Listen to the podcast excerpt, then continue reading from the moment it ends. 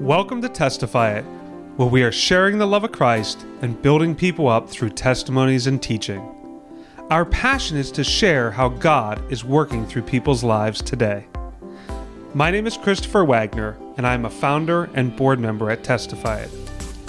In this series, we are working in partnership with Peace Ministries, a biblical counseling and teaching ministry whose founders have been in ministry for over 50 years.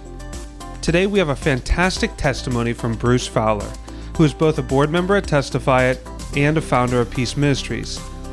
He shares a story from his past in ministry and how the faith of someone who truly believes God's Word can function in the same power as Jesus himself, even as a new disciple. Hi, I'm Bruce Fowler, and I wanted to tell you something that happened quite a few years ago. Um, I've mentioned this story about Panchito being raised from the dead, but it happened almost like another world away, and I wanted to share it with you. Back in 19, what, 72 to 84, 1984, somewhere around there, in the mid 70s, Judy and I were missionaries in Puerto Rico, and we went there to teach pastoral counseling and New Testament to the missionary students at International Christian University in San Juan, Puerto Rico. So I started using the prisons there in Puerto Rico as a, a place for my counseling students to practice counseling, to train and use their counseling skills. And after a while, some of the prison administrators began to see some changes in the prisoners who came under Jesus' influence.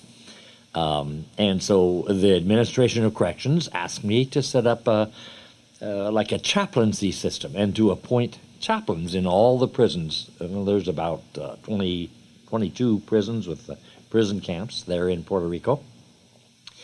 And they assigned me an office downtown and even a prisoner secretary in the main big penitentiary there they call El Oso Blanco, which means the white bear. Now, El Oso Blanco, the big, huge prison with about 3,000 really hardened uh, prisoners that were going to be there all the rest of their life, very smelly. This prison had the reputation of having uh, the the highest inmate murder record of any prison in the world, and it turns out that allowing the prisoners to kill each other, it seemed turned out to be the easiest and cheapest way for the, the guards to lower the prison population. It works. But what happened was that it also turned out to be quite a scary environment for the prisoners who developed a, a, a kill or be killed defensiveness. It was really scary. And, and I guess maybe that's also why a lot of them turned to the Lord when they heard us talk to them about them. Now, not everybody was thrilled with uh, my coming into El Oso Blanco to sell to, uh, to to teach about Jesus. There was also a thriving church of Satan in the prison there, and uh, that church of Satan uh, was endorsed by quite a few of the top officers of the guard. So when the members of the Satanic Church saw that we were coming in and proclaiming Christ's power against all that they were doing there in the prison, they looked for a way to, uh, what's the nice way to say this? They looked for a way to shut us down. They knew the spiritual power, and they knew that it was really who I was talking about, Jesus, who had more power than their God, Satan. You know what? They, they knew and recognized Jesus Christ and sensed him immediately as their enemy. Oh, oh, that Christians would give him that much respect. Well, one of the primary lessons I learned about spiritual warfare was that Christians don't need to go and attack Satan or his work. He will attack us. Well, and that's just what he did. Things got kind of scary. I learned little by little that Christians need to just relax and follow the Holy Spirit's wisdom in using Satan's attack against him.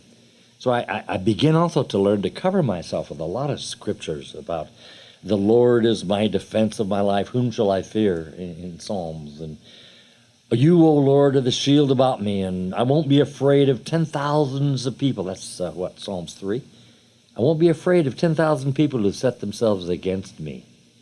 You know what? That's, that's not just fancy poetry. Either, either we can really depend on those promises of God, or, or we're dead.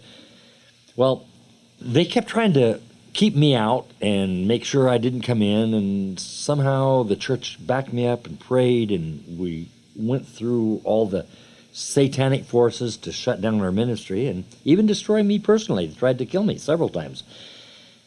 But a couple of non Christian guards finally arranged to have one of the satanic priests in the satanic church there, to have one of their satanic priests to be assigned to me as my secretary for my designated ministry. Oh my goodness, I thought, okay, Lord, what am I supposed to do with this one? And I waited, I didn't hear any answer, and I said, okay, how am I supposed to minister with a satanic priest assigned to me following me around every day? Um, he didn't seem to say much, and I, what I learned was that if you pray something and you don't seem to get a specific answer, just go ahead with what he told you to do last. Which I, I guess that meant I was just to keep on talking to prisoners about Jesus, like I had been doing. Well, then I thought, you know, that's especially true now that I have my own personal satanic priest assigned to me as Satan's chaplain, as Satan's, as as the chaplain's secretary. There, I got it what better place to start evangelizing than with this guy that followed me around all day that needed to hear the gospel? So I just shut down all the ministry except for just talking to this guy, Felix. Felix, uh, we'll call him Felix, that's how we pronounce it in English. So I did nothing but just talk about Jesus with Felix. And one of the best things about evangelism, I learned also, is that it's not just sharing the gospel, it's just listening. So I said, Felix, why did you become a satanic priest? What's why are you such a follower of Satan? And what he told me is that he was really interested in power and influence. He wanted real, raw, invincible, overwhelming authority and and you know mighty superiority. They have a they the the Satanists have an incredible spiritual hunger for the real deal. All right, think about that. That's, that's actually an easy sell for the gospel of Jesus Christ, the omnipotent one. He's the one who said, All authority on heaven and earth has been given to me. In heaven and earth. So, as we talked about where real power came from, even Satan's power, what happened with Felix is that he, within a week or so, he became a sold out, born again Christian. I mean, this guy soaked up scripture like a thirsty sponge. And actually, what happened is he fell deeply in love with Jesus Christ, the Almighty One. When I saw how easily Felix, uh, how, how, how easy it was for um, Felix to lead others to Christ, I released him to spend his day just talking to his fellow inmates about Jesus. I, I, I guess they would have done that whether I released him to or not. That's just what he was going to do. Uh, I mean, this guy ate, drank, slept, breathed, talked, laughed. Jesus Christ, that was all he could talk about. And he'd get a hold of all his satanic uh, church guys and say, hey, man, listen to where real power is. So often I, I'd be up in the office teaching the Bible to a group of six or seven guys, and pretty soon Felix would knock on the door and bring in a couple of more guys and say, I was sharing the gospel with these guys, and they received Jesus as Lord just like I did. Can, can they join your Bible study too? So we, we scooted our chairs back, and they they sat down with some of the rest of them. We studied the Bible together, and about an hour or so later, he'd bring in a couple of more guys he had led to the Lord. And, and a few more minutes, he led a couple, four, a few more guys after that. I mean, every day Felix would win several guys to the Lord. I mean, this guy was was a, an evangelistic machine. He he was anointed with an evangelistic spirit, like I've never seen before. In a few days, I guess he brought dozens of new Christians to join our Bible study. Well, one day, Felix came into my office just shaking and, and, and distressed. I mean, it looked like he was crying. He was just obviously troubled deeply about something. And I said, oh, Felix, what's wrong? And he couldn't even hardly talk to me. And he didn't want to share. And he would just sat there shaking. And after some prodding, he confessed he had this great sin to confess. Oh, okay, what is it, Felix? I said. I, You know, Jesus' blood can cleanse any sin, no matter how grievous. Did you get back into the satanic stuff? Did you? Well, it's all right. Jesus' blood cleanses you. What happened? He said, "Oh, oh brother Bruce, it's worse than you think."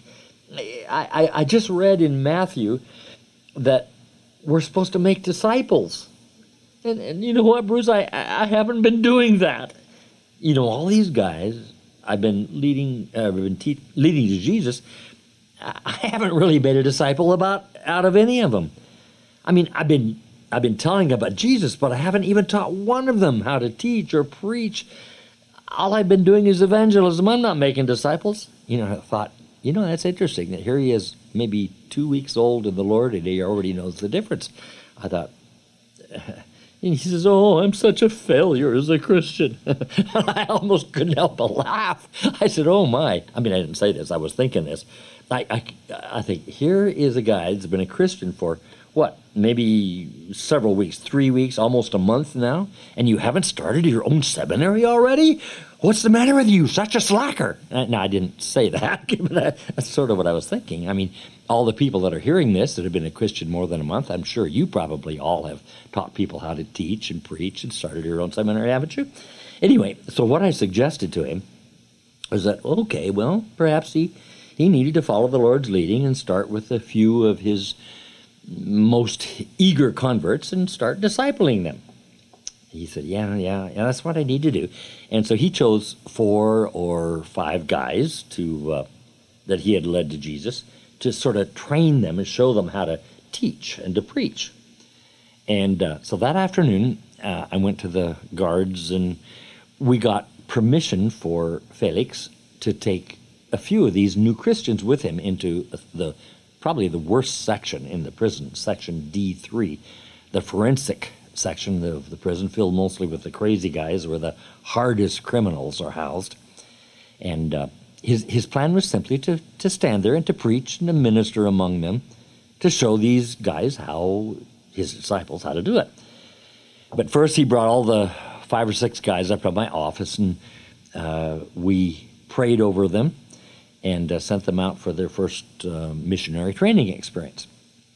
Anyway, Felix went up to section D3 and later came back and described what had happened up there. What he says, he said, I stood in one corner of this crowded dormitory room. Now, it's hard to imagine this room. It's 50 people were in it, and there's hardly enough room for 50 people to stand in it, much less lay down. There's not room for bunks or or or there's not even a toilet or a sink in there. There's just room for 50 sweaty, loud, angry bodies to lay side by side on the floor. So anyway, he's standing in one corner um, with all his new Christian brothers lined up in a semicircle behind him to learn how to do this. So he started out preaching. He, he opened the book to Matthew 10, uh, verse 8, which is Heal the sick, raise the dead, cleanse the lepers, cast out demons, freely you have received, freely give. Now, most of these 50 guys were lying on mats on the floor, ignoring him, reading, sleeping, playing cards, rocking, and moaning their own delusional fantasies. But here was Felix, a man under orders. He just kept on preaching. Um, then, in his spirit, right in the middle of a sentence, Felix heard the Lord say, Stop! Be quiet, Felix. So, poor guy, not knowing any better than to simply trust the Lord, um, he just stopped and waited for further orders. You know how, how when you're hearing a noise like white background noise, you don't even really hear it until it suddenly stops? And that's what happened. The, the dormitory all of a sudden became very quiet. All these guys in the room just riveted their attention onto Felix, and, and so the Holy Spirit began to direct Felix in his spirit to say, Go minister to Panchito. Now, everybody knew who Panchito was. He was the old uh, kind of a granddaddy of crime among all the guys that lived in that section. He, he was probably 83, 84 years old, something like that. He was an old reprobate with a, a dirty mind and a filthy mouth. You couldn't even get close to this dude with the Bible. He was usually hobbling around with a cane, spitting tobacco, cursing at everybody who came close to him. He wouldn't even let me close to him. I, would never talked to the guy. Anyway, Felix wandered round through the maze of mats until he found Panchito lying there and on the other side of the room. His eyes were closed. He was sitting, lying very still on the mat. So Felix just shook him a bit to wake him up and found him cold and very stiff. He'd obviously been dead for some. I don't know how long it takes for a, a body to get stiff and cold. I, I guess several hours, but he had been dead since early that morning. So Felix called to his companions he brought in the, into D3 there. He said, Come on, brothers. Uh, Panchito here has a, seems to have a bit of a problem. Looks like uh, maybe he needs some ministry. now, everybody in that section, including the new guys he brought in, everybody knew that Panchito really was dead. Um, it's now after one in the afternoon, and he'd been dead since early that morning. The, the code in this prison is not to alert the guards to anybody that dies in order to not get implicated. So all the prisoners there in D3 had just let him lie there, hoping the guards would happen to discover him. Well, the the men that came in with Felix were not real sure they wanted to get implicated and didn't, didn't want to look like fools going over to try to minister to some dead body. And they said, oh, "Go ahead, Felix. You, we'll pray for you. We'll, we'll support you. you. You go ahead. We'll support you from over here." So Felix just said, "Okay." uh, he put his hand on Panchito's arm and he started to pray for him. Now, in a moment, he noticed that there was warmth where his hand rested. He thought, well, maybe that's my hand. So he, he changed his hand to the other arm and he, he found his other arm to be warm as well. And pretty soon he felt a little movement in the arm. And after a bit, Panchito opened his eyes and, and with sort of an a, amazed, actually kind of a terrified look, he he rolled over and, and he actually sat up. And Felix wasn't terribly surprised at that, but he said, Panchito, God is, has called you back from the dead so that you can repent of your sin. Or will you acknowledge Jesus Christ as Lord and get right with Him? Now, I never did exactly hear what Panchito had been experiencing, but he said, Yes, oh, yes, yes, yes. He was almost in a panic he, wanted to do exactly what, G, what uh, Felix had suggested. And so he tried to pray, and his mouth was real stiff. He couldn't talk very. I guess he had rigor mortis. You know, well, you, you probably know what it's like to have rigor mortis. Have you ever had rigor mortis? It's I guess it's kind of hard to talk when you're after you've been dead for a while. So uh, Felix Felix um, sort of prayed for him, and he suggested what he should pray. So he repeated after Felix a a kind of a simple prayer of repentance and commitment. All, all this is happening in Spanish, of course.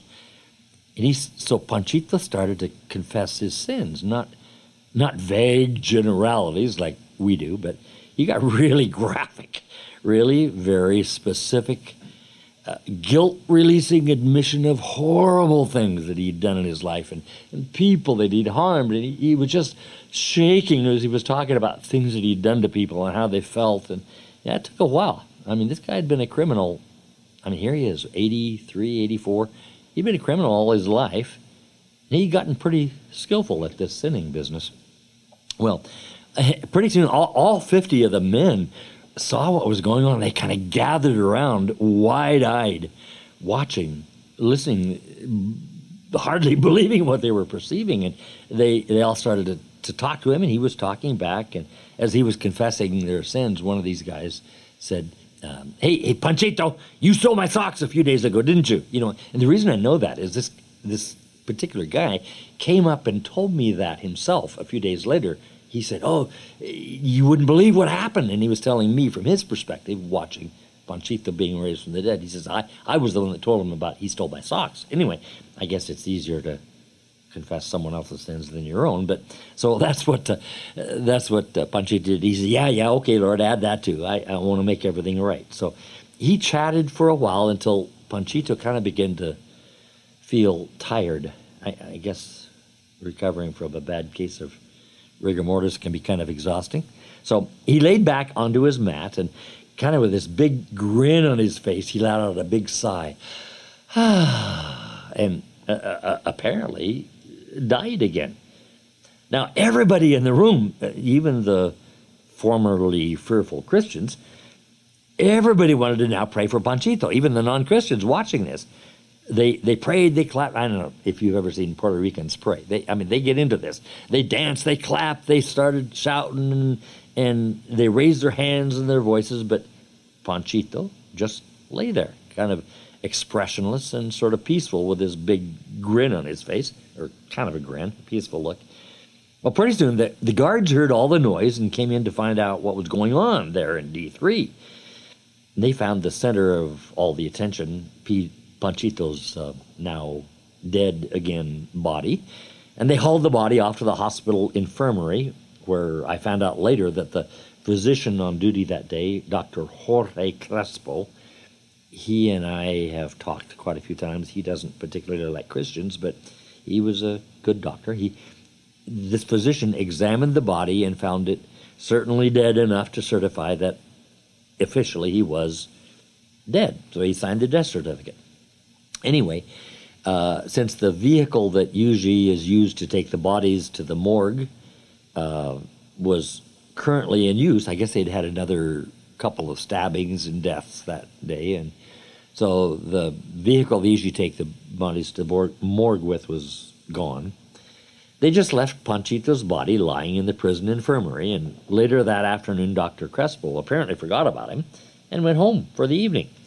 Well, meanwhile, Felix and his other few ministry companions came back up to my office where we were still having a Bible study and we're praying for him and for each other. And we said, Hey, how'd things go up in D3, Felix?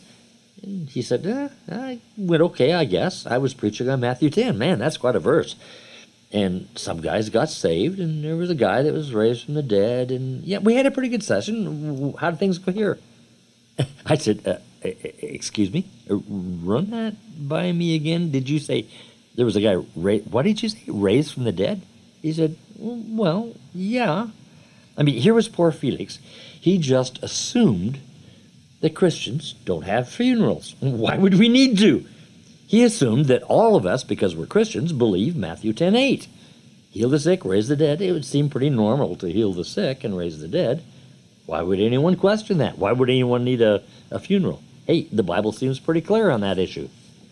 Well, so the Christians then, including Felix, uh, that evening decided to go back uh, into the section where they lived. They decided to pray and fast and worship all night to prepare themselves to go back into that same section, D3, the next day to, uh, to evangelize the guys who had witnessed this miracle.